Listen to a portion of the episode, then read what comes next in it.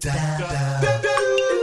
It was a bit of a heavy one yesterday, wasn't it? I hope you appreciated that little kind of pep talk and uh, maybe resonated with you. Hi, I'm Peter. Welcome to today's episode, Get a Better Broadcast podcast and voice over voice. I've written several books about broadcasts, journalism and presentation for TV and for radio, and a lot of that included things like interviewing technique and, uh, and, and writing skills and the whole thing about presentation, but also as part of the presentation about voice work.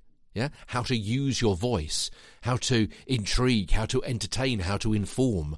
And I thought I'd put together this series of pocket-sized podcasts to help you a little bit more in how to get a better broadcast podcast and voice over voice.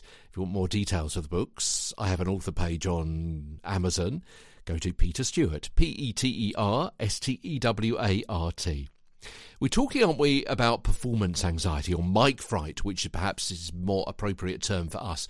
We're not usually on stage, we're usually in a studio, we're usually dealing with a microphone, whether in a radio or TV studio, maybe podcasts either professionally or as a kind of semi hobby or part work that we might do at home, or maybe in a professional VO studio. Of course, they may be done at home as well.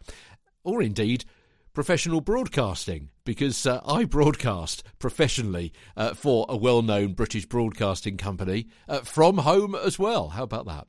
So, we're talking about mic fright, the stress, the anxiety, the worry, the concern that can happen both leading up to an event, during it, and afterwards as well.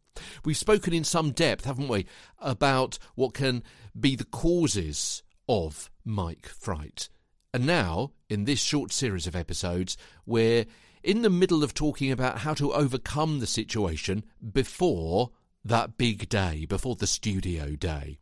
And another way to overcome mic fright is, of course, the preparation with the content. Be familiar with the script, the format, the role, the studio tech.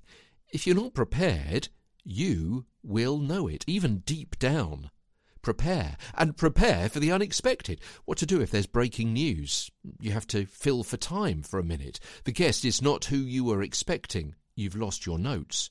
That script, have you read it through at least once without over prepping? Do you know how the link works to their studio from yours? More long term prep is through investing in yourself, of course. Courses training, one to one, seminars, webinars, books, and podcasts. Podcasts? Hmm. I know a really good podcast to help you get a better broadcast podcast and voice over voice. Chats with colleagues, studying other people. Expose yourself. Oh, what? Hey? No, no, no.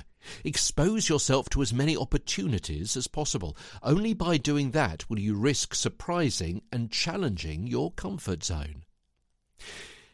Preparation. I spoke about over prepping and the dangers of that a few moments ago. We've done it before. You get so familiar with the script, you read it without conviction, almost without understanding.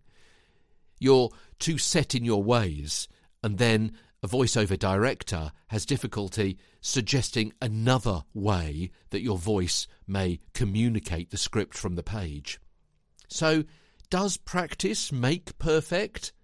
No but it makes permanent because you may be practicing wrong.